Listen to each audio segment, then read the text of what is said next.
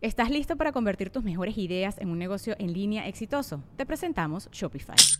Tal vez no lo sabías, pero nuestro podcast More Than Mamis es un negocio y lo empezamos por supuesto para desahogarnos y hablar sobre la maternidad, no para convertirnos en expertas de ventas y del e-commerce. Así que sí, necesitábamos ayuda para vender nuestro merch y poner en marcha nuestra tienda. ¿Y cómo suena con Shopify? Llegó otra venta. Shopify es la plataforma de comercio que está revolucionando millones de negocios en todo el mundo. Ya seas un emprendedor desde tu casa o desde donde sea, Shopify es la única herramienta que necesitas para iniciar, administrar y hacer crecer tu negocio sin dificultades. Con Shopify puedo gestionar pedidos, envíos y pagos desde cualquier lugar, brindándote toda la información y estadísticas de tus ventas al detalle. Regístrate para un periodo de prueba con tan solo un dólar al mes en shopify.com barra sonoro, todo en minúsculas Ve a shopify.com barra sonoro para llevar tu negocio al siguiente nivel. Shopify.com barra sonoro. Esta es una historia de amor, una historia muy bella entre un papá y un hijo. Ellos lloraban juntos, soñaban juntos, reían juntos, discutían y aprendían juntos.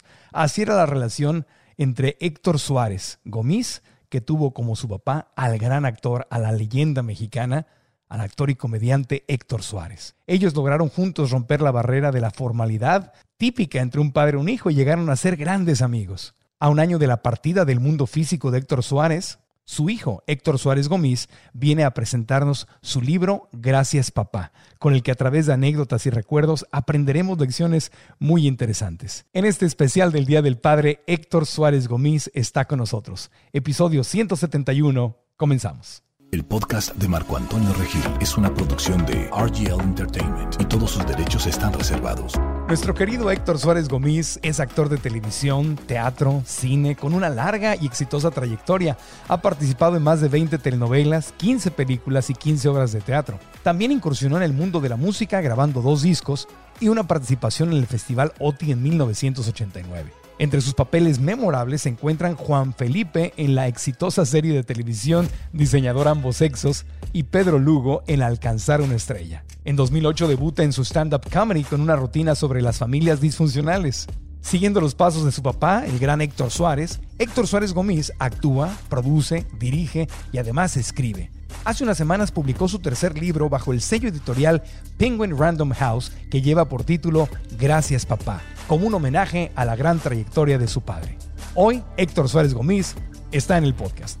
Mi querido Héctor Suárez Gómez, amigo, admirado, primero que nada te mando un abrazo de todo corazón y, te, respeto muchísimo. Este libro que, que estás lanzando y que acabo de tener el gusto de leer es un agasajo. Muchas gracias. Yo sé, yo sé que lo escribiste por una relación con tu papá y todo, pero como, como un lector y como alguien que te admira a ti y que aparte fui siempre súper fanático de tu padre, gracias por haberlo escrito, amigo.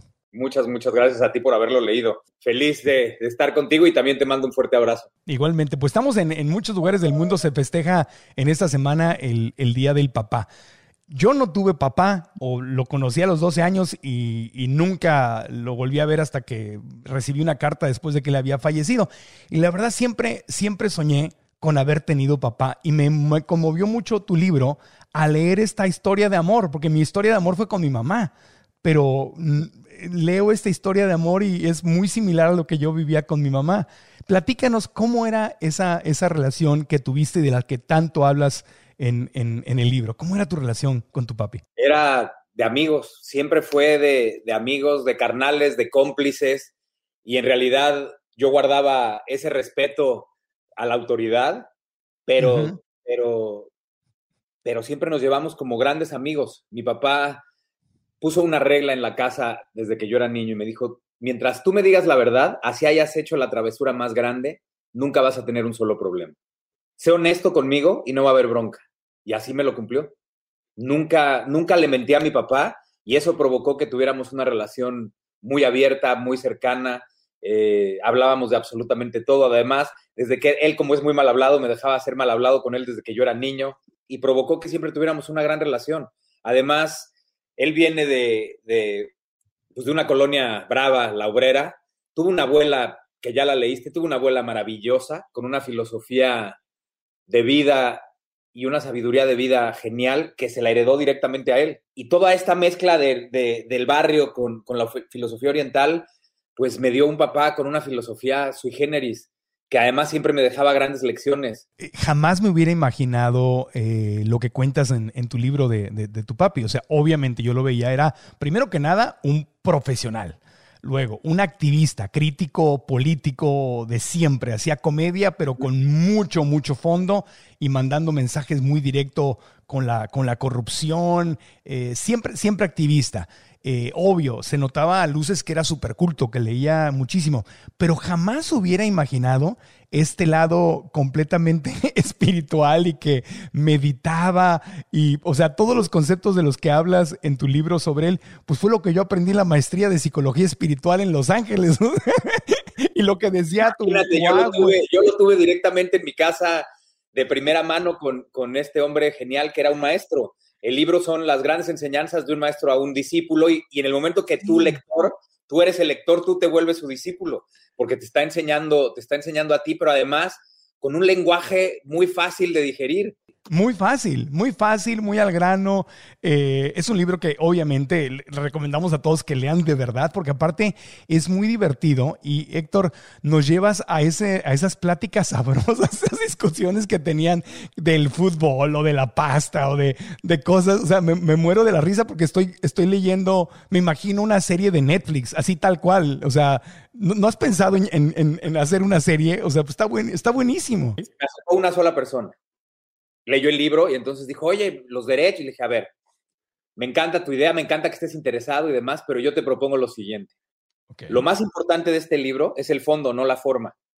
Da lo mismo si es o no es Héctor Suárez. Te doy los derechos. Que sea un actor, cualquier actor. Pero si tú pones Héctor Suárez, la gente va a querer ver a alguien que se parezca, alguien que haga igual los, los personajes. Pon un actor, le cambiamos, el hijo no necesariamente también es actor. Eh, ¿Ves este, este capítulo donde entro yo a la bodega y, me encuentro con, los, con el vestuario de sus personajes?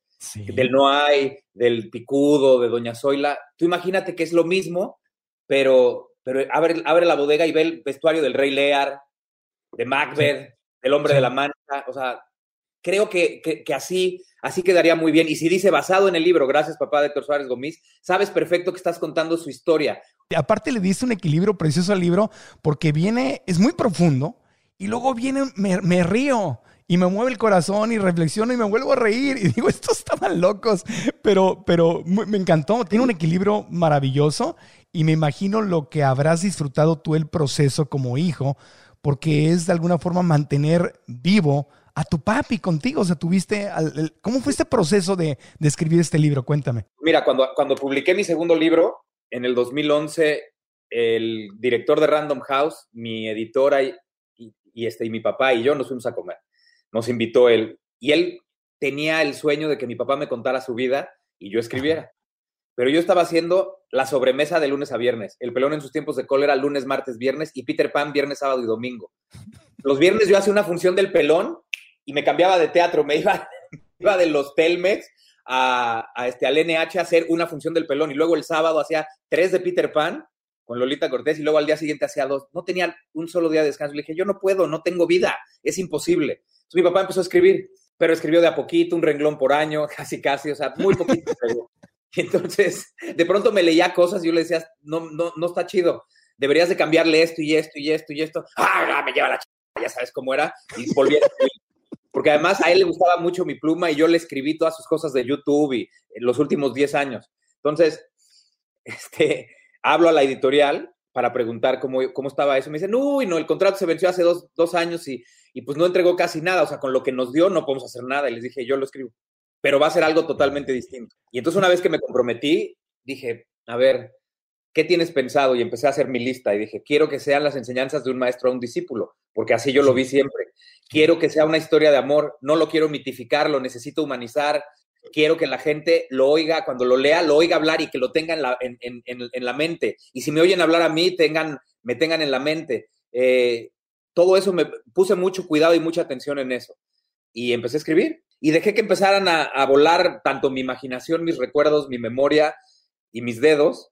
Y de pronto así me fui empecé a ver que tenían, tenía sentido lo que estaba escribiendo y que sí iba para algún lado. Sabía que tenía que hablar de su agua, era, era el otro personaje protagónico junto con nosotros dos tenía que contar la vida con su, con su papá porque gracias a ese, a ese cretino de mi abuelo, tuve el maravilloso padre que tuve, porque él dijo, yo voy a hacer lo contrario con mis hijos. Tenía que contar cómo se conocieron mis papás, cómo me dio esas grandes lecciones y a lo mejor, no a lo mejor, o sea, hay muchas lecciones que tú leíste que no sucedieron en el lugar que ocurrieron pero ahí ya viene la imaginación del, escritor. Tenía que, contar cómo había dejado la arquitectura para convertirse en actor y, afortunadamente sí salió. Tenía que contar lo de Cantinflas, ese capítulo te falta, que es el penúltimo, que mi papá y él tuvieron una, tienen una historia increíble que nadie conoce y que yo oí a lo largo de toda mi vida, desde que mi papá me llevó a los seis años, siete, a ver El Ministro y yo.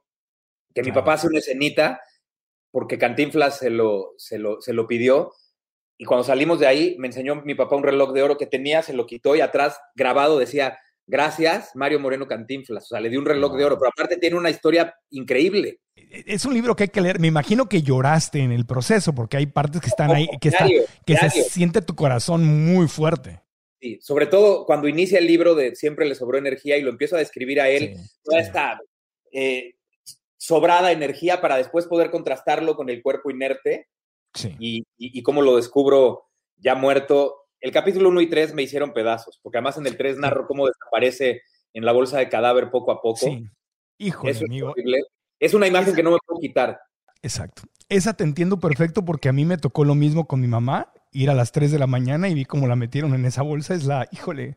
No, yo, no, yo no sé si, un hijo debemos ver, debe, de ver eso, amigo, pero, pero está muy cañón. Pero tenía, tenía que ver tenía que verlo ir y poco a poco vi, a lo lejos me, hice conchita en un rincón viendo y, vi por últimos un segundo así rápido cómo cerraron la parte de la cabeza del zipper y se fue. Sí, sí, sí. Amigo, yo te, felicito porque estás haciendo eh, lo mismo que tu papá, aunque yo sé que tú ahí en una parte del libro dices que tu papá no fue un alquimista, pues permíteme diferir, porque sí, sí hizo con el veneno, hizo medicina, porque eh, en la historia tú cuentas cómo el papá de tu papá fue todo lo contrario, o sea, lo que, lo que narrabas ahorita, que no era un militar, ¿verdad? El, capitán Suárez, y no permitía que, se le diera un beso, no permitía este, un abrazo, no permitía nada. Y tu papá, cuéntanos esa parte donde tu papá dice, yo voy a ser completamente diferente. Yo voy a ser totalmente diferente. Mi papá siempre, siempre fue muy amoroso, muy tierno, te amos y besos todo el día. Sus mensajitos de WhatsApp, que hasta los debería de enseñar. Los mensajitos de WhatsApp de mi papá siempre llevaron florecitas, besitos, caritas de besos. Era un hombre increíblemente eh, amoroso, tierno. No quiero decir cursi porque, porque no, no me parece que, que expresar las emociones sea algo cursi. Por ejemplo, mira, Mira, mira, mira cómo, a ver, ahí, y la dejo quieta. Y como abuelo era igualito de tierno y de amoroso, siempre había un te amo escrito, un te amo dicho, era muy abrazador, muy besucón. Me imagino que te sientes muy agradecido porque eh, la mayor parte de los seres humanos que vive esa violencia verbal, ese, ese bullying, ese rechazo, acaban siendo el mismo. O sea, se repite la historia y tu papá fue un antes y después. Por eso, por eso digo que si fue un alquimista. Dicen los budistas que hay que transformar el veneno en medicina. Y él todo ese veneno, entre comillas, digamos, que fue la falta de amor y de abrazos y besos de su papá a él, contigo lo volcó en una historia completamente distinta totalmente distinta. Siempre fue muy amoroso, muy generoso y muy tierno, de verdad. Y esto inspira mucho, inspira mucho, porque estoy seguro que va a inspirar a, muchos seres humanos a ser ese papá. Estás, es como, como en el teatro, ¿verdad? Que alguien se ríe y te da licencia para que todo el mundo se ría. Pues así, claro. o sea, si tú te imaginas un hombre fuerte, este, súper masculino, exitoso, líder, eh, eh, crítico de la política y del gobierno como era tu papá, diciéndote mi amor, mi vida, chiquito, yo te apoyo, yo te quiero. Le estás dando licencia a otros hombres a que tengan también ese lado amoroso y suave con sus hijos. Sí, sí, sí, sí. Eh, y, como también aprendes del ejemplo, pues ahora imagínate cómo soy yo como papá. Igual, igual. O sea, y nunca, así como mi papá nunca escondió ninguna emoción delante de nosotros, como se enojaba también lloraba y también se reía eh, y también estaba triste y estaba feliz soy igual con mis hijos. Mis hijos me ven llorar y no me dan ninguna pena y les enseño a que no oculten ninguna emoción, que somos seres, somos seres emocionales, pero es muy rara la, la, la, gente como, te ves llorando, no, no llores, te enojas, no te enojes, pero nadie te dice no te rías o no estés feliz, ¿no? No, es exactamente lo mismo, son emociones y ni son buenas ni malas, son emociones. O sea, a mis hijos les permito que experimenten todas ellas y no se avergüencen de ninguna. Ahora, tu papá practicaba un montón de cosas que apenas ahora se están volviendo populares, ¿no? Como lo de visualizar. Tu papá vio a tu mamá en la tele y, le dijo, a, le dijo a tu abuela, esta va a ser mi esposa, pero tu papá no era famoso ni nada. O sea, no. Estaba empezando. Todo esto viene de su abuela. Su abuela se escapa a los 17 años de su casa con el novio para luchar en la Revolución Mexicana. Eh, al año tienen un hijo y le matan al esposo y al hijo, o sea, el mismo balazo que mata al bebé que lo traía envuelto aquí el, el marido a caballo, atraviesa al niño y atraviesa a, su marido. Y para poder salvarse, ni siquiera les da entierro, huye. Y de pronto la vida, en 1937, 38, la pone en un departamento con dos niños que son sus nietos, porque su hija se vuelve a casar con otro señor, y ella es la mamá y el papá de estos niños. Entonces, era una vieja increíblemente inteligente, sensible, eh, que tenía esta sabiduría del barrio, había, había caminado muchas cuadras en el sentido humano, a eso me refiero, y los educó con mucho amor, con mucha imaginación, con mucha fantasía, con, mucho, eh, con mucha fuerza también, les puso grandes límites, pero siempre le, les enseñó a que tú podías hacer lo que tú quisieras y que con la mente podías crear lo que tú quisieras. Él todos los días se levantaba con mucho amor y demás, pero decía, yo voy a salir de esta colonia y voy a triunfar. Él primero creía que iba a ser arquitecto y voy a ser un gran arquitecto y voy a ayudar con mi imaginación y mi creatividad a, que toda la, Ciudad de México sea hermosa. Luego deja la arquitectura por la actuación y, y, seguía con lo mismo. Voy a ser el mejor actor de este país, pero él se veía y él se veía con los aplausos y él se veía llenando el teatro y él se veía pasando por el Teatro Insurgentes o se iba enfrente del Teatro Insurgentes y se imaginaba el nombre de su, o sea, en la marquesina Héctor Suárez y fue el teatro de sus grandes éxitos 30 años después. Eso es increíble y eso también nos lo enseñó a nosotros.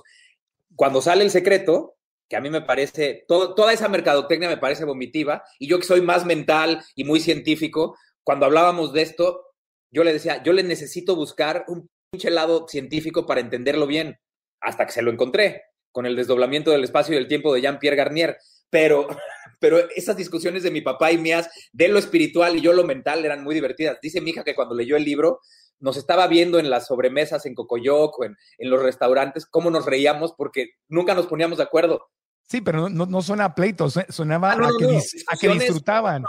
Y divertidas, sí, claro. Sí. O como dices, que muchas veces te, pones a pensar que si te daba la contra nada más para divertirse y discutir contigo y platicar. Poder me la daba. Del cielo. Estábamos en Cocoyoc, él, Jimena y yo, después del desayuno. Estábamos platicando de eso. Y me decía, convéncete de que es azul. Y le dije, es que no es azul.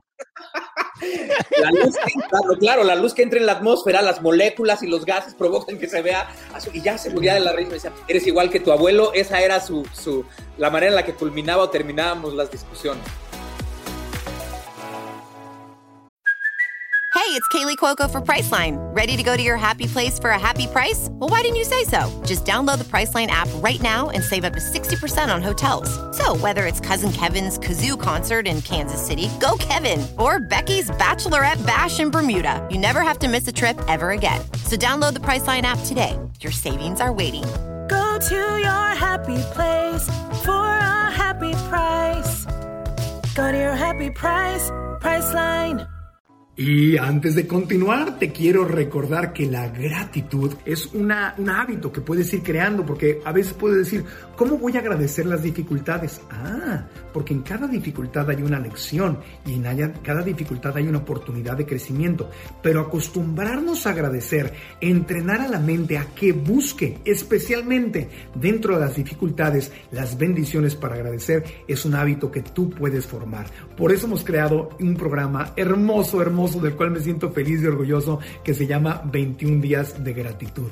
Esos 21 días incluyen 21 meditaciones guiadas, yo te voy a llevar de la mano, que son meditaciones diagonal, oraciones donde vamos simplemente a decir gracias, gracias y gracias en todas las áreas de nuestra vida. Y además, cada meditación, cada día de gratitud viene acompañado con un diario de gratitud y con 21 actividades de gratitud que vas a poder compartir contigo y con los seres que más amas. Y encima de eso, tenemos un grupo privado VIP donde vas a poder conocer a todos los demás estudiantes o practicantes de estos 21 días de gratitud. Así que ve a marcoantonioregil.com diagonal gratitud. Ahí está toda la información. Repito, marcoantonioregil.com diagonal gratitud y dejaremos la liga. Si estás viendo en YouTube, dejaremos la liga también aquí en la publicación.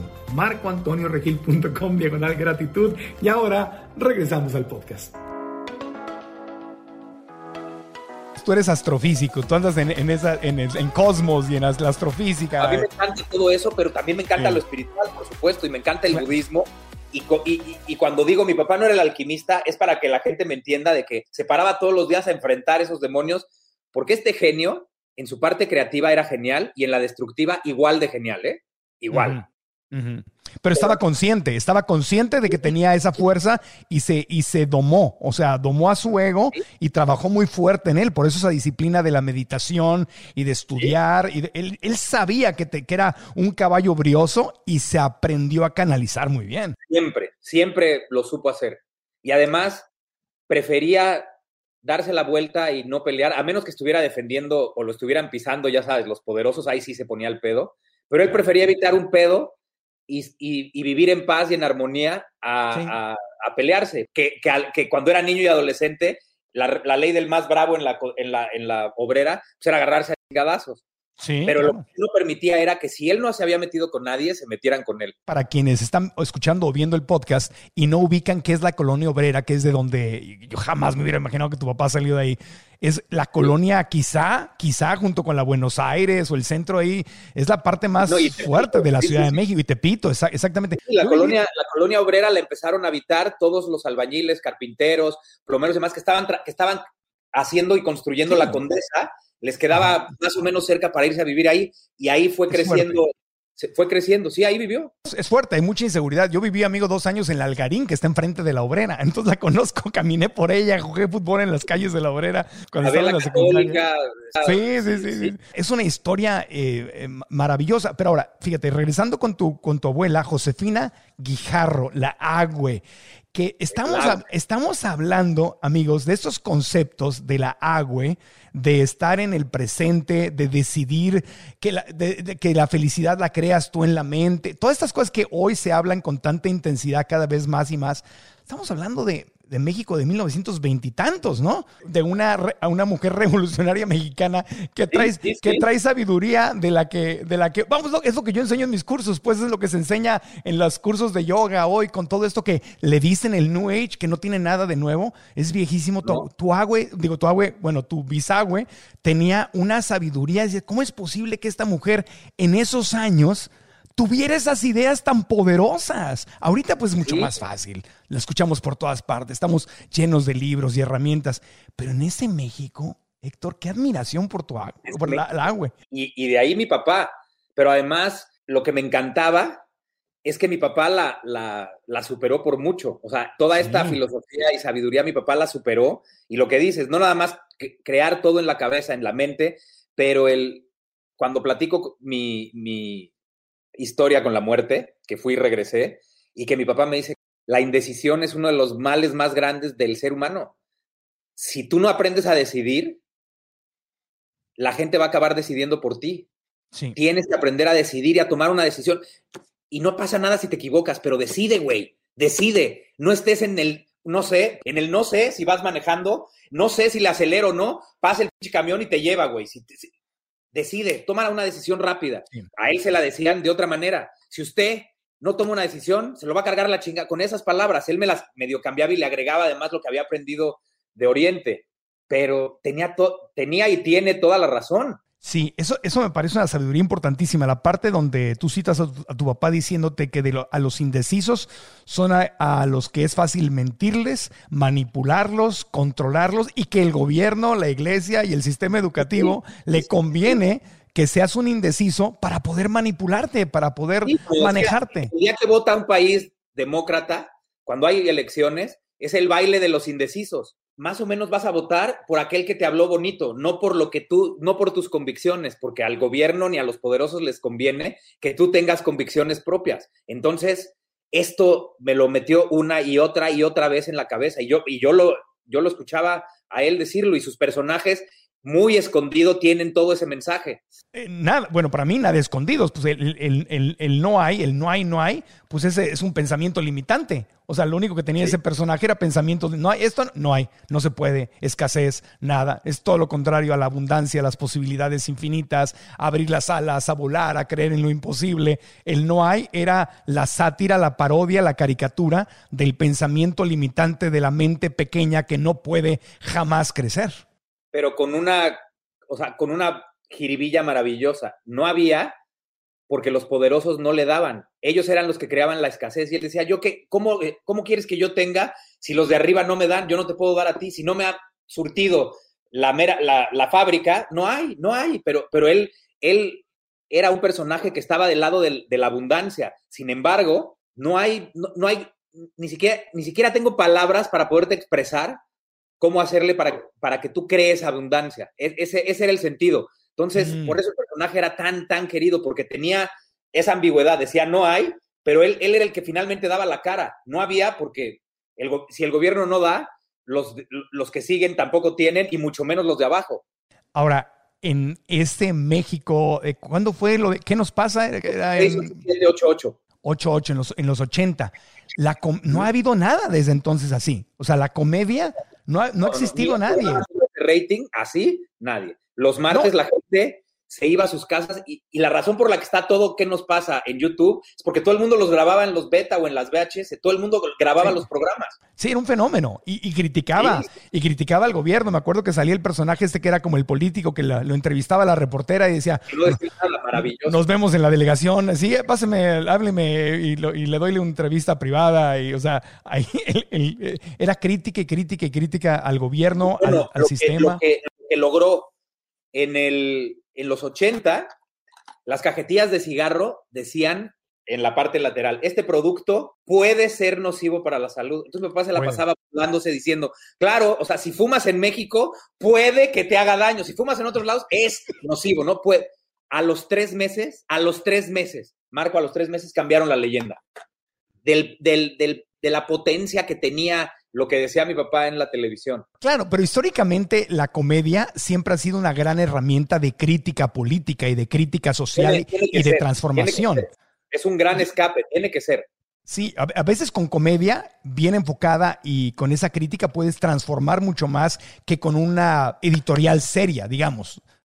Sí, yo Toda la vida, Toda la vida ha sido así. Ahora, este, podemos hablar muchísimo de, Héctor Suárez, el profesional. Quiero regresar un poco al papá. Él era muy fuerte, tenía ideas muy claras. Eh, como decíamos, criticaba la política, criticaba el gobierno, criticaba el sistema educativo, eh, criticaba la religión incluso, ¿verdad?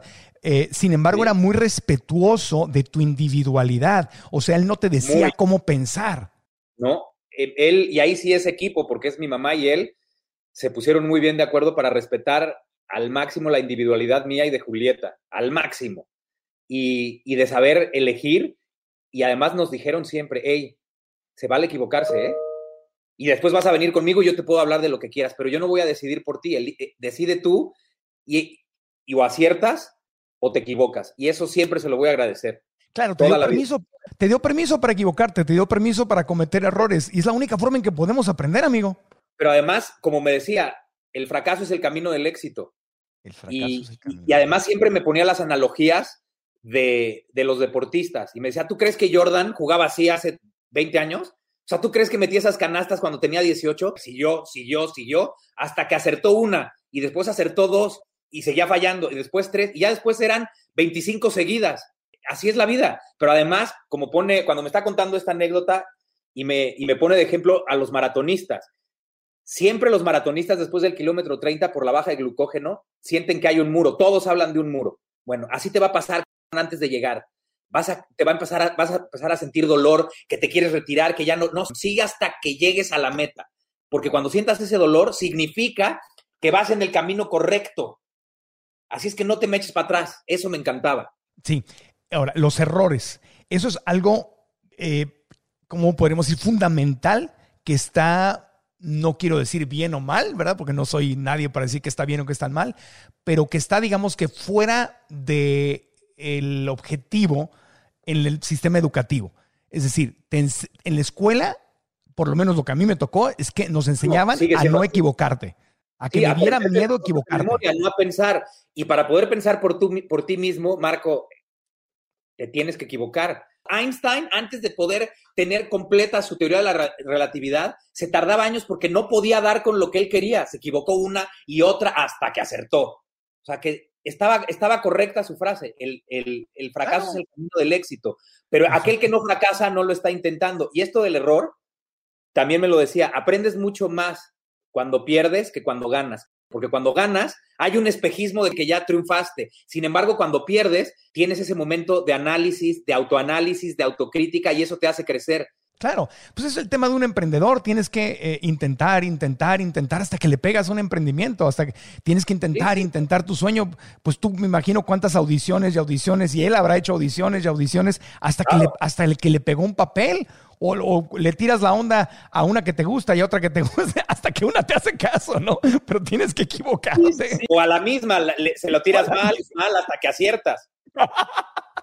Es verdad, es, verdad. Y la otra es esta de, de, aprender a manejar el dolor, de aprender a manejar la soledad, porque cuando uno quiere realmente hacer algo que no se ha hecho, o quieres hacer lo imposible, o tus sueños, el camino eh, de ese desarrollo suele ser temporalmente, no para siempre, pero temporalmente bastante solo, ¿no, Héctor? Pero además hay que, hay que dividir que la soledad y el aislamiento son dos cosas distintas. Sí solamente en la soledad, estando contigo, con tu testigo que eres tú mismo, es, es cuando puedes analizarte, echarte un clavado adentro, conocerte, eh, corregirte, analizarte. Aislarte es estar aislado de todos y volverte un ermitaño allá arriba en la montaña y no tener contacto con la gente. Pero solamente en la soledad puedes conectar contigo y reconectar contigo. Yo, tú tienes unas conferencias y un taller, yo también doy otro que además tiene que ver, o sea, yo, yo doy casi lo mismo que tú, pero a través de la comedia. A mí el stand-up comedy me enseñó muchas cosas y entonces a través de la comedia yo hago que la gente conecte consigo misma y con los mismos ejercicios por medio de la risa. Entonces, eso mi papá me lo inculcó muchísimo. Aprende a estar solo, como las águilas volamos solas, los ojetes en parvada que le decía a su abuela. también, también me lo decía a mí. ¿Para qué quieres estar lleno de amigos que te van a quitar tiempo? te van a quitar esfuerzo, no vas a aprender, no vas a estar concentrado contigo. Las águilas volamos solas, los ojetes en parvada. Sí, y el problema, el problema de no saber volar solo, no atreverte a volar solo, es que siempre estás buscando la aprobación del grupo. Si eres, perteneces a un grupo, entonces no, vamos a ver una película, pues a ver cuál película quiere ver todo el grupo. Ah, entonces nunca voy a ver la que yo quiero. A ver a dónde vamos a comer, a donde quieran todos. A ver qué vamos, a donde quieran todos. Digo, está muy bonito la comunidad, pero definitivamente si vives buscando la aprobación de los demás, amigo, no llegas muy lejos. Es, es un gran camino para fracasar, güey el, querer ser popular y simpático, y yo encajo con todos y, soy el buena onda del grupo. Eh. Ah, exacto, ese es un camino directo para cagarla y fracasar y no hacer nada. Por supuesto. Aquí tengo una frase del libro, dice, un espíritu rebelde se conquista a sí mismo. Esa me encantó, la, la, anoté por aquí. Sí, sé un rebelde, porque el rebelde es el que va por su camino, no el que no sigue a la, parvada. Se va, él elige su camino y decide eh, decidir por, por sí mismo, pero además llegar al mismo lugar, pero por otro lado. Ese es el espíritu rebelde, pero además en el camino te vas a encontrar con muchos peligros. Dómate, si, estás domado, no te vas a desbocar. O sea, tú eres, tú eres el jinete y tu mente es el caballo, no al revés, porque la, gran mayoría dejan que la mente se desboque como si fuera ella el jinete. No, no, no, güey, tú mandas, jala la rienda, suelta, aprieta, frena y de pronto haz alto total y piensa, pero ella, va a hacer lo que tú quieras, no lo que no tú lo que ella quiere. Entonces, eran, pero todo con groserías y con, y con malas palabras y con, o sea, con, lenguaje popular de barrio y se te queda grabado muy fácil, porque además, siendo las groserías algo así que dices, ay, no, qué rompen automáticamente algo en tu cabeza y hacen que se te grabe lo que, vas, lo que te están diciendo. Eso mi papá estaba convencido. Ahora, este tema de atreverte a ser completamente diferente. Es, un deporte de valientes. Y tu papá lo hizo todos los días y tú le has seguido los pasos. Es el, ser completamente diferente, el no querer caminar por donde todo el mundo haya caminado, el no irte a lo seguro, el no, el no vivir con miedo. Tu papá no le tenía miedo ni a la muerte. Y por eso vivía de otra manera. Él, él, decía eso, ¿no? Que si le tenías miedo a la muerte, le ibas a tener miedo sí, a la vida. Yo sí creo que hay algo más. Llámale otro universo, ¿no? O sea, así me decía. Otra realidad, eso sigue, pero no con este traje. Mientras tú tengas conciencia de que esto no es eterno, vas a vivir mucho sí. más apasionadamente la vida. Hazte amigo de la muerte para vivir conscientemente, porque si sabes que esto, esto llega a un final, vas a aprovecharla por completo. Es que si, si no hacemos eso que estás describiendo, Héctor, eh, permitimos que nos domestiquen. Entonces empezamos a vivir sí. como autómatas, como zombies, o sea, estamos conectados a la Matrix el, nada más. El 95% del planeta está maestrado. Desde, desde, desde, la escuela, cuando suena un timbre, ¿no? Sigue la siguiente clase, sales a recreo, timbre, te sientas, timbre, te paras, timbre, te sientas, pero antes de eso suena otro timbre que es la alarma, y pues eso se combinaba con el timbre de las fábricas para entrar, el timbre para comer, el timbre para regresar, el timbre para salirte, y hemos sido así toda la vida, entonces te vuelves un esclavo constante. Sí, es, es, es, educa es, educación militar cuando lo que urge es educación creativa, soluciones, innovaciones, liderazgo, saber vender, saber convencer, saber crear un equipo. Eso no funciona con timbres. Hay algo que, que vi hace mucho tiempo y se me quedó muy grabado. O sea, tú imagínate un coche cuando lo inventó Henry Ford. ¿Cómo era ese, esa carcachita? Veinte sí. años después seguía siendo una, pero ya más amplia, más larga, ¿no? 20 años después eran estos coches gordos de los 50, de la época de Grease, de Vaselina. 20 Ajá. años después eran las lanchas de los 70. Vente a la época actual, ve cómo son los pinches, ve los coches que tenemos, ya está hay eléctricos y todo. Vete a un teléfono a, a, a, principios del, o sea, 1910, 11, 12, que nada más agarrabas una cosa y tenías que hablar algo fijo y te contestaba alguien, no marcabas. Operadora, sí, me comunica tal, fueron empezando los de los de la ruedita, botoncitos, inalámbricos, y de pronto tenemos esta madre que es ya una computadora. Ahora vete a un salón de clases de 1910, güey, y del 20 y del 30 y actual, y es exactamente lo pinches mismo. Lo y la mismo. educación es igualita. No puede ser que te, si la tecnología y la infraestructura han cambiado tanto, ¿por qué no puede cambiar nuestra pinche cabeza? Tu las figuras de tu abuela y la abuela, perdón, de tu papá y tu papá para mí fueron mi mamá fue doña Irma que, que también era eran como que se adelantaban a su época, que eran maestras claro. que te decían, "No, mijito, sí se puede, claro que sí, si no es por ahí, le hacemos por acá, ¿cómo le hacemos?" Y es la gente que está teniendo más éxito hoy en día, es el creativo, es el emprendedor, es el que busca, no hay dinero, pues encuentro dinero, alguien me lo presta, propongo, me preparo, le doy, le doy una vuelta, pero quiero no, no sería imposible, no quisiera yo que nos fuéramos de aquí sin hablar hablar del tema del de, de, final del día de la muerte, que obviamente en mi corazón, mi querido doctor, tú sabes que siento muchísimo lo que, lo que viviste hace un año, yo lo viví hace algunos con mi mamá y siento, sé perfectamente, te lo, te lo puse, no me acuerdo si fue en WhatsApp o en Instagram o en dónde, pero cuando leí la noticia me imaginé el, el, tu corazón, por más que estuvieras preparado, por más que, que no, estaba, no estaba, no estaba. el dolor es, es se desgarra horrible. el corazón, es, es horrible. Pero tu papi te decía que la muerte no existía. Háblanos de eso, por favor. Me decía, la vida tiene algo que se llama muerte, pero le pusimos ese nombre para ir a otro lugar. La conciencia sigue, sigue existiendo y trascendiendo en otro lugar. ¿Dónde es? No sé si es otro universo, un universo paralelo, no sé si es otra dimensión. Eso sigue existiendo. Me lo decía mucho desde que yo era adolescente. Lo comprobé cuando tuve mi encuentro con la muerte, cuando me fui por el túnel.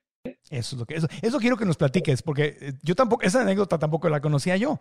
Yo, yo seguía consciente, no sé si era yo Héctor o lo que era consciente era mi conciencia, perdón que, que, que redunde, eh, porque el cuerpo se había quedado en la camilla, yo levité y me vi ahí y me fui por el túnel.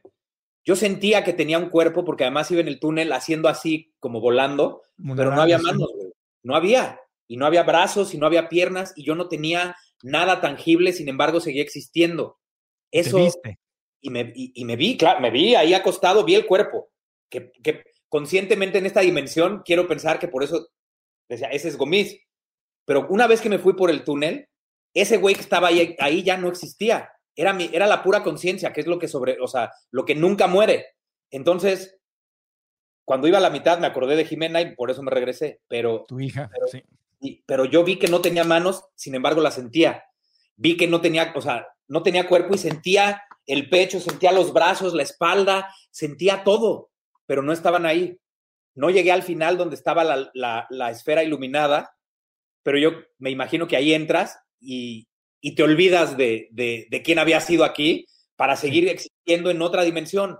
Pero viste a tu hija y dijiste, todavía no es mi tiempo, y no, decidiste yo tengo regresar. Que regresarme.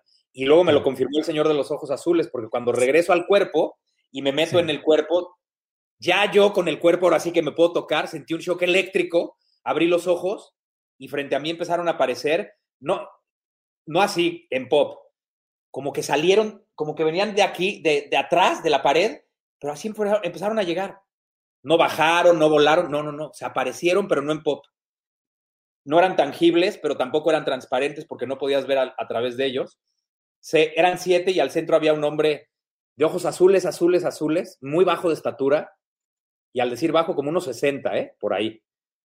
Calvo, con el pelo blanco muy cortito en los lados, y sin abrir la boca, me habló. Cuando vio que me, que me angustié porque traté de reconocer las, la- los rostros, porque ves que te dicen que vienen por ti tus familiares, y yo dije, me regresé y a estos ya no les gustó, entonces ahora me van a llevar a huevo. Yo pensaba así. Entonces me dice, tranquilo, no estamos aquí para llevarte, estamos aquí para cuidar que no te pase nada. Vamos a cuidar a todos los doctores porque todavía no es tu tiempo. Y además me dijo, él me habló del espíritu rebelde. Y me dijo, eres un espíritu rebelde. Y también me dijo, un espíritu rebelde aprende a conquistarse a sí mismo. Se acercó, puso la mano aquí y desperté en terapia intensiva. Y cuando le platico a mi papá y se lo empiezo a describir, él me termina de describirlo porque él lo había visto 35 años atrás, cuando yo tuve un ataque de asma muy fuerte que casi me quita la vida y estaba dentro de una burbuja transparente en calzones y la temperatura era muy baja y estaba conectado con sueros y todo. Cuando mi papá estaba saliendo de mi cuarto, no sé si iba a la cafetería, algo, en- entrecerró y vio al hombre de, los ojos azules y, se- y le dio mucha paz, como dijo, no te puedo decir ni que es mi ángel de la guarda, ni- no, no- no quiero irme por ahí. Y tampoco quiero irme a que, o sea, con esta cabeza científica, dices, bueno, a lo mejor fue una alucinación y te dijo todo lo que habías escuchado a lo largo de tu vida, te lo resumió y todo esto fue un sueño, ¿no? Ajá. No lo sé, pero yo lo viví. Y quiero aprovechar para recordarte que el paso número uno para manifestar lo que quieres, para lograr la paz desde adentro, es sintonizarte en la gratitud como un estilo de vida. El estilo de vida de decir gracias, de valorar lo que tenemos. Cuando estamos pensando en lo que no tenemos, que es lo que la mente hace automáticamente, especialmente cuando hay problemas y hay presión y vaya que estamos viviendo tiempos de retos, es concentrarse en lo que le hace falta. Y si te empiezas a creer esa historia y si esa es la única historia que te cuentas, al ratito ya no ves las bendiciones que tienes en tu vida. Para manifestar más bendiciones, agradece las bendiciones que tienes. Por eso creamos 21 días de gratitud, una experiencia, un programa precioso disponible en línea con 21 días de meditaciones, 21 actividades de aprendizaje, experiencias de gratitud, autodiagnósticos y una comunidad preciosa de la que podría ser parte. Para más información, ve a marcoantonioregil.com diagonal gratitud. Y ahora volvemos al podcast. Eh, Yo estoy igual que tú porque a mí también me- yo creo en la ciencia y me gusta seguir la ciencia y sigo a este a astrofísicos, a Neil deGrasse Tyson que hizo por ejemplo la nueva serie de Cosmos eh, original que había hecho Carl Sagan, ¿no? Si no han visto esa serie, amigos, vean Cosmos, la versión original y la, y la, y la nueva, hay que verla, hay que buscarla. Dos temporadas nuevas, ajá. Sí, hay que verla, hay que verla. Y Neil deGrasse, por ejemplo, dice en uno de sus videos de YouTube que la gente ve ese, esa luz blanca que porque dice, ¿qué tienes en el quirófano cuando estás arriba? Dice, ah, una luz blanca. Dice, pues, ¿qué crees que ven? Y yo me Pero no había quirófano. no había, no había, tú no estabas en el quirófano. No. Ok, ok, ok. Pero esa luz blanca, o sea, está, pero a ver, el techo está sólido. De repente, ¿has visto cómo, cómo se hace ese, ese pedacito muy pequeño cuando empieza a, ca- a- a caer una gotera? O sea, una gota. ¿Cómo, Sí, cómo sí, se hace como, como suave? Bueno, imagínatelo de un diámetro de dos metros. Así fue. Se empezó a hacer así y yo por ahí me fui. Entonces, en, en tu corazón, tú sientes que esa fue una experiencia realmente espiritual. No, en mi cabeza, en mi mente, en mi tu razonamiento.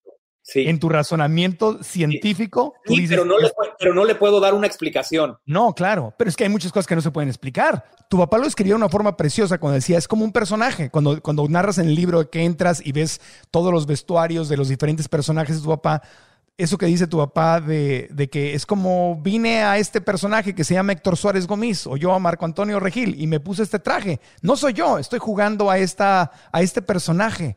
Cuéntame. realidad. Ajá, a esta realidad. A esta realidad y cuando te vas, lo cuelgas y esa conciencia, inteligencia, que es lo que hace que tú vivas y te muevas y pienses y sientes y, y eso hace que lata tu corazón y que circule la sangre y que razones, eso sigue vivo y es una luz una pequeña luz y se va. Y, se, y, se, y, se, va por a otro universo, a otra dimensión, no lo sé. Porque además tendrías que ir, comprobarlo y regresar con pruebas, ¿no? Para poder decir, mira, esto es lo que pasa. No, pero los científicos más avanzados del mundo lo están diciendo ahorita. No está comprobado, pero tampoco no, podemos decir ni que sí ni que no. Se están está desenvolviendo la ciencia para llegar. no, hay tantas cosas que, que, pues, no, no sabemos. Y no lo vas a saber. Hay varias realidades. ¿Cómo? ¿De verdad? y esto a lo mejor es un holograma, es un juego como de computación, me carga la, no lo vas a entender. Es como para entender, para querer entender que no existe el tiempo, que es una ilusión, en esta tercera dimensión, pero pasado, presente y futuro están al mismo tiempo, juntos. Sí. ¿Viste una serie eh, que se llama The Man in the High Castle, el hombre en el castillo alto? ¿cómo se llama? Acaba la Segunda Guerra Mundial y ganan los nazis y los japoneses. Si no la han visto, véanla. Yo la vi en, eh, ¿en qué? En Amazon Prime. Pero ahí justamente hay una parte donde habla de, de las realidades alternativas, ¿no? Que la misma historia puede estar pasando en diferentes, en una realidad ganaron los nazis, en otra realidad ganaron los aliados, en otra realidad quién sabe qué puede estar pasando. Y somos nosotros mismos, no solamente experimentando ahora sí nos estamos poniendo bien. No, no, pero eso, eso sale razonamiento y que, y que lo entiendas bien es muy complicado, por favor. Muy complicado. No, y no se puede comprobar. Mi papá y yo. Pero qué padre tener estas pláticas filosóficas, ¿no? Qué padre ejercitar la mente a, pensar en posibilidades, porque una, aunque no resuelvas nada y no puedas comprobar nada, regresas aquí a tu momento presente y ves más posibilidades de las que veías antes de haber hecho este ejercicio. Eso, eso, tanto él como mi mamá siempre apostaron por, por que ejercitáramos el cerebro. Sí. Y, que lo, y lo amuebláramos bien, ¿no? Porque siempre que viajábamos, este, grandes museos, siempre había un guía que mi papá contrataba para que nos llevara a los edificios eh, característicos de tal ciudad y que nos hablaran de los cuadros y qué pensaba tal pintor cuando lo hizo. Todo eso lo vivimos a su lado y al lado de mamá y se lo voy a agradecer siempre. Eh, Héctor, eh, obviamente con el desarrollo espiritual que has tenido desde, desde el agua y tu papá, pues sabemos que el dolor puede ser un gran maestro, ¿no? Que esta es una enseñanza que viene de las filosofías del, este del mundo, donde el, dolor se presenta no como un castigo, sino como un, maestro. El, eh, obviamente cuando se va papá del mundo físico, pues el, el corazón se desgarró y vino un enorme dolor. ¿Qué te enseñó, Héctor?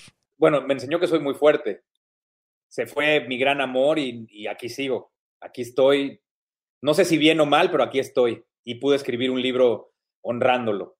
Eh, todavía no creo que, que, esté aprendida la lección, porque todavía no lo, he, no lo he terminado de digerir. Con los ocho meses de escribir, yo creo que retrasé mi duelo, porque lo, lo tuve presente constantemente, constantemente, estaba sobre lo mismo una y otra y otra vez sale el libro y estoy en la promoción y entonces sigo con lo mismo. Yo creo que una vez que pase todo este ventarrón, a lo mejor entenderé qué, qué es lo que me quiso enseñar, pero la, a bote pronto te digo que, que, soy muy fuerte, que no me deshizo, que, que no esté aquí mi figura, mi héroe, se fue.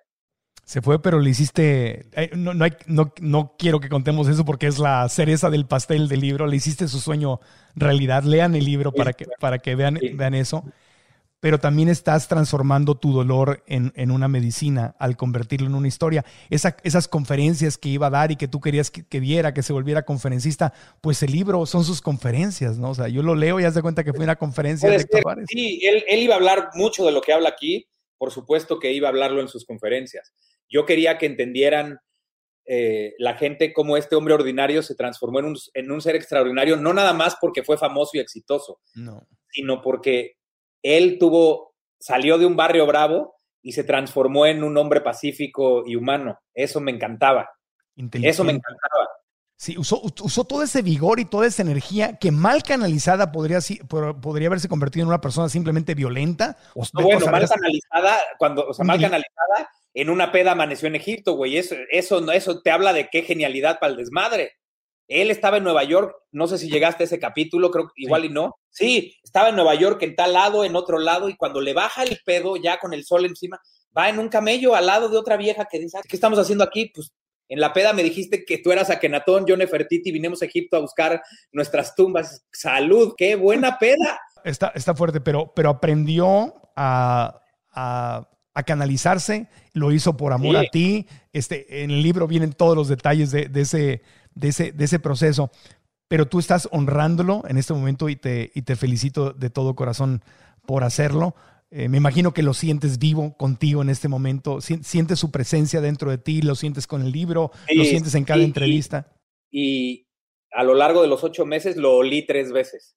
Has sentido su olor, literalmente. Olí a cómo olía mi papá tres veces a lo largo de los ocho meses mientras escribí. Me llegó su olor, pues. ¿Tienes la certeza de que hay vida después de la vida y que lo vas a volver a ver dentro de ti? No en, no, en el formato Héctor Suárez, ni en ese traje, pero sí, como dice mi mamá en, al principio en la introducción, que me, encanta cómo lo explica. Ay, yo soy una persona que cree en la reencarnación, ya sabes cómo es mi mamá. Y entonces creo que este amor, como dice, nunca he visto a dos seres que se amen tanto como mi hijo y su papá. O sea, yo, yo estoy admirada y yo creo que eso venía de vidas pasadas este, yo creo que sí, porque era, era demasiado, era muy fuerte. Y, esa, la idea de volver a verlo, volverte a unir con él, ¿te da un poco de alivio dentro del dolor de, no tenerlo hoy aquí? No, porque cuando lo vea, yo ya no voy a estar en este traje y él ya no va a tener el otro. Entonces, como Gomis, no me da ningún alivio, ¿no? O sea, eh, es, es, como, por ejemplo, alivio que hayas cortado con la novia ya haya pasado un tiempo y entonces vuelvas con ella y es la misma, y ahí están otra vez juntos. En, esto, en esto no hay ningún tipo de alivio porque si es que, si es que hay vida después de la muerte eh, y lo veo, ya no va a ser ni él así ni yo así. ¿Qué haces cuando lo extrañas, Héctor? ¿Qué haces para, para aliviar el dolor del corazón cuando, cuando lo extrañas? Em, antes de escribir el libro, veía capítulos de qué nos pasa, películas, oía sus mensajes en el, en el celular ya una vez que está el libro, además, ya físico, leo, leo capítulos en silencio.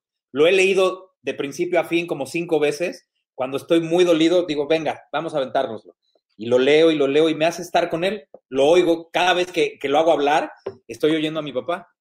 ¿Y qué es lo más importante que rescatas ahora que te toca ser papá y que, y que, estás, y que estás ahora en la siguiente generación? ¿Qué es lo más importante que aprendiste de él que estás transmitiéndole a tus hijos? Respetar su individualidad, dejarlo ser, respetar a cada uno de, ellos, a, este par tal y como son. Jimena ya está de salida, ya a los 19 ya, ya, ya, voló. Eh, creo que ya no hay mucho que hacer, sí mucho que hablar, pero todo lo que yo sembré lo, lo, empecé a cosechar cuando empezó su adolescencia y creo que no hicimos nada mal trabajo su mamá y yo. Y Pablo, que tiene, va a cumplir siete en septiembre, pues le tengo que seguir enseñando que ser individual es maravilloso, que ser el mismo es maravilloso, a respetar a los seres vivos del planeta, a ser empático con los demás, a ser compasivo, eh, a no ser egoísta, a que no le dé vergüenza mostrar sus emociones y, obvio a que puede hacer y conseguir lo que se le pegue la gana siempre que se lo imagine y lo piense y se vea a sí mismo ahí. Pero por supuesto. Siempre has sido un profesional, mi querido Héctor. Siempre te has tomado todo lo que haces con una con un respeto, con una devoción, con un profesionalismo. Desde que te conozco siempre has sido en todo lo que te he visto hacer un verdadero profesional y estoy seguro. Y, ahora, como papá veo que lo, que lo estás haciendo y veo tu pasión. ahora que decidí hace tres años ya no vivir allá, ha sido complicado. Vienen, antes de la pandemia, Pablo venía cada seis semanas, Jime venía cada dos meses, eh, pero ahora se ha alargado nuestra, nuestra convivencia pero son de esas cosas que dices, me fui por el otro camino igual, así como estábamos hablando, y son cosas que tienes que tragar duro y paquete porque yo voy a llegar a esa meta por el otro lado que decidirme, porque ya iba por acá y dije, no, ¿sabes qué? No me gustó, me voy a regresar y ahora ya me regresé y tengo que volver a empezar por acá. no hay bronca, pero no regreso, así como tú que también decidiste Claro. irte o a Austin o a Los Ángeles o a cuando estábamos aquí juntos en Miami que te vi este, en Telemundo, así es la vida. Sí, seguirle buscando y buscando y buscando. Y este, y este miedo de, de- de estar solo no existe porque me lo enseñó mi... Estamos Camilo y yo. Así me, me así llevo desde que empezó la, desde que corté con Paulina, llevo solo con Camilo. con tu perrito. Si el, gran espíritu se te apareciera y te diría, te doy, no sé, unas horas con tu papá. No, un, un 24. Un 24, Ah, un día, exactamente. un día. Un día, un 24, va. Por eso a las la mucho con mi mamá. A las ¿Qué? 8 de la mañana desayunando hot cakes. Quiero Ajá. volverlo a ver, remojar los hot cakes en la miel y, y que se trague 8. Este, platicar de las noticias de ese día, eh, pero además tendríamos que estar en Nueva York. Caminar por Central Park, irnos a, a las bancas donde está el mosaico de Imagine, caminar por los Dakota, subirnos al metro, pero caminarla muchísimo. Irnos a ver El Hombre de la Mancha en Nueva York. Entrar, verla, salir y comer. O sea, veríamos El Hombre de la Mancha a la una. Tendría que ser miércoles o sábado, que es los únicos dos días que hay dos funciones. Este, seguir caminando como locos, pero además, como es mi deseo, nunca nos vamos a cansar.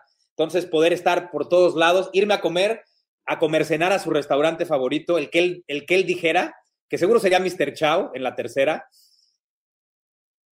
Comeríamos mucho comida china. Nos iríamos a ver otra obra de teatro, pero ahí sí, la que yo escoja, que es la que esté en ese momento. Y desvelarnos eh, pediría una botella de vino para que él se la tome, yo no, a mí no me entra, este, el vino que más le guste y platicar todo lo que no, todo lo que yo he hecho este año que no estuvo conmigo y todo lo que él ha hecho este año que no estuvo conmigo, hasta que vuelvan a dar las 8 de la mañana y lo despida a la puerta y le dé un beso. ¿Y qué es lo último que le dirías? Le daría el libro y, y le diría, llévate esto. Y este, y tenemos una cita después porque necesito saber qué te pareció y así, así lo, lo embarco a que, a que nos volvamos a ver. Qué hermoso. Te fijas, es, es, es, es muy interesante ver cómo lo que extrañamos son las cosas más simples, ¿no, amigo? No, no, No, no extrañamos ganar una discusión, no extrañamos no, no, no. Lo quiero ver esas tonteras. Lo quiero ver Es pedir un helado de vainilla y que le eche medio bote de Hershey's. claro. Gente, Sin regañarlo. sabe- Sin, rega- sin sin regañarlo. regañarlo. La gente no sabe cómo comía mi papá dulce. Que se coma el litro entero de helado de turrón. Es- Esto nos recuerda que son los, los detalles más, más hermosos, más pequeños, más simples.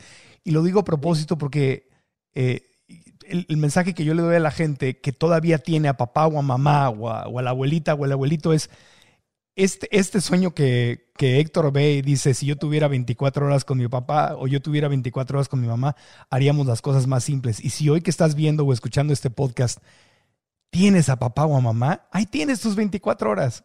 Las tienes, valóralas, es un regalo. ¿Qué le dirías a la gente que todavía tiene en vida a, a sus seres, a ese ser querido? Ámense y platiquen absolutamente todo y aprovechense y vivan apasionadamente con aquellos que aman. Así de sencillo. Gracias, Héctor, de todo corazón, amigo. Hombre.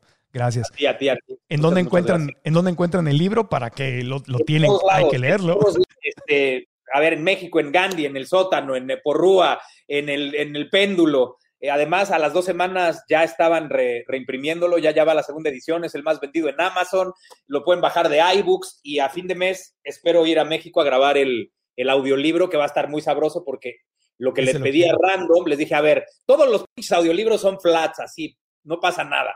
Te cuentan el libro. No, no, no, yo le voy a meter intención y si me quiebro, en el capítulo uno, cuando lo encuentro muerto, claro, por supuesto que, y si lloro, sigo leyendo, tomando aire, pero lo quiero, el libro es un, una montaña rusa de emociones, ¿estás de acuerdo? Sí, sí, sí. sí. La- Lo las tengo que vivir y decir y, y- y platicar como son. Ni modo que lo lea sin intenciones y sin No. meterle matiz y sin hablar como mi papá cuando me está diciendo algo.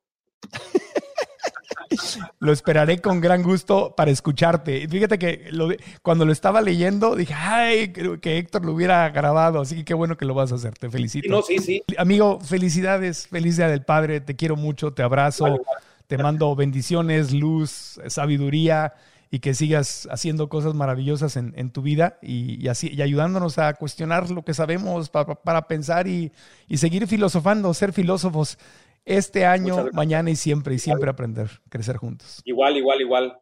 Espero que, que, espero que llegue otra alma perruna a tu vida y que te llene de amor. Ya, ya llegó. Se llama Luna, la acabo de adoptar. Sí. a ver si. ¿Y dónde está Luna? Luna, aquí está en la casa. Aquí la acabo. Ya tiene tres meses de. Mira, mira, Camilo. ¿Ya viste a Luna? Ahí está. Qué divina. Así, así despedimos el podcast. A ver. Sí, mira, y, este, y este, él cree que la vida es estar así, güey. Y darme besos todo el día. Él cree que así es. ¿Verdad? Mucho amor a Luna. La vida sin perros, la vida sin perros no es vida, señores. Gracias, amigo. Bueno, gracias, muchas, muchas, muchas gracias.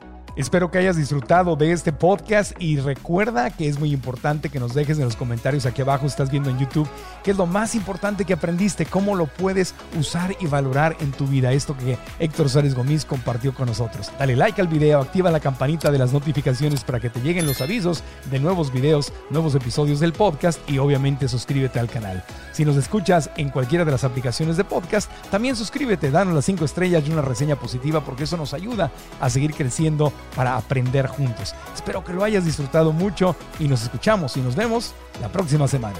Aprendamos juntos.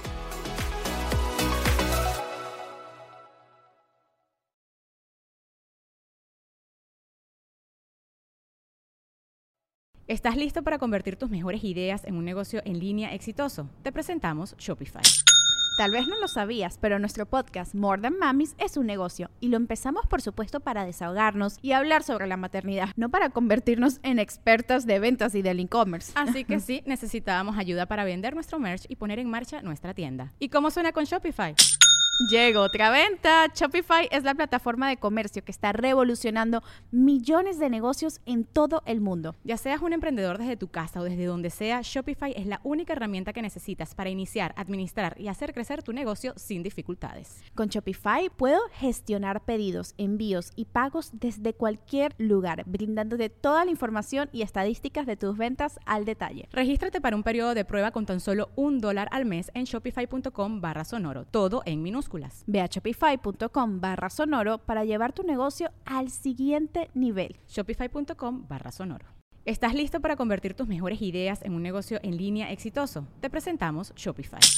Tal vez no lo sabías, pero nuestro podcast More Than Mamis es un negocio y lo empezamos por supuesto para desahogarnos y hablar sobre la maternidad, no para convertirnos en expertas de ventas y del e-commerce. Así que sí, necesitábamos ayuda para vender nuestro merch y poner en marcha nuestra tienda. ¿Y cómo suena con Shopify? Llegó otra venta. Shopify es la plataforma de comercio que está revolucionando millones de negocios en todo el mundo. Ya seas un emprendedor desde tu casa o desde donde sea, Shopify es la única herramienta que necesitas para iniciar, administrar y hacer crecer tu negocio sin dificultades. Con Shopify puedo gestionar pedidos, envíos y pagos desde cualquier lugar, brindándote toda la información y estadísticas de tus ventas al detalle. Regístrate para un periodo de prueba con tan solo un dólar al mes en shopify.com barra sonoro, todo en minúsculas. Ve a shopify.com barra sonoro para llevar tu negocio al siguiente nivel. Shopify.com barra sonoro. Hola, buenos días, mi pana. Buenos días, bienvenido a Sherwin Williams. ¡Ey! ¿Qué onda, compadre? ¿Qué onda? Ya tengo lista la pintura que ordenaste en el ProPlus app. Con más de 6.000 representantes en nuestras tiendas listos para atenderte en tu idioma y beneficios para contratistas que encontrarás en aliadopro.com. En Sherwin Williams somos el aliado del PRO. I'm Victoria Cash. Thanks for calling the Lucky Land Hotline. If you feel like you do the same thing every day, press 1. If you're ready to have some serious fun for the chance to redeem some serious prizes, press 2. We heard you loud and clear. So go to LuckyLandSlots.com right now and play over 100 social casino-style games for free. Get lucky today at LuckyLandSlots.com. Available to players in the U.S., excluding Washington and Michigan. No purchase necessary. VGW Group. Void prohibited by law. 18 plus. Terms and conditions apply.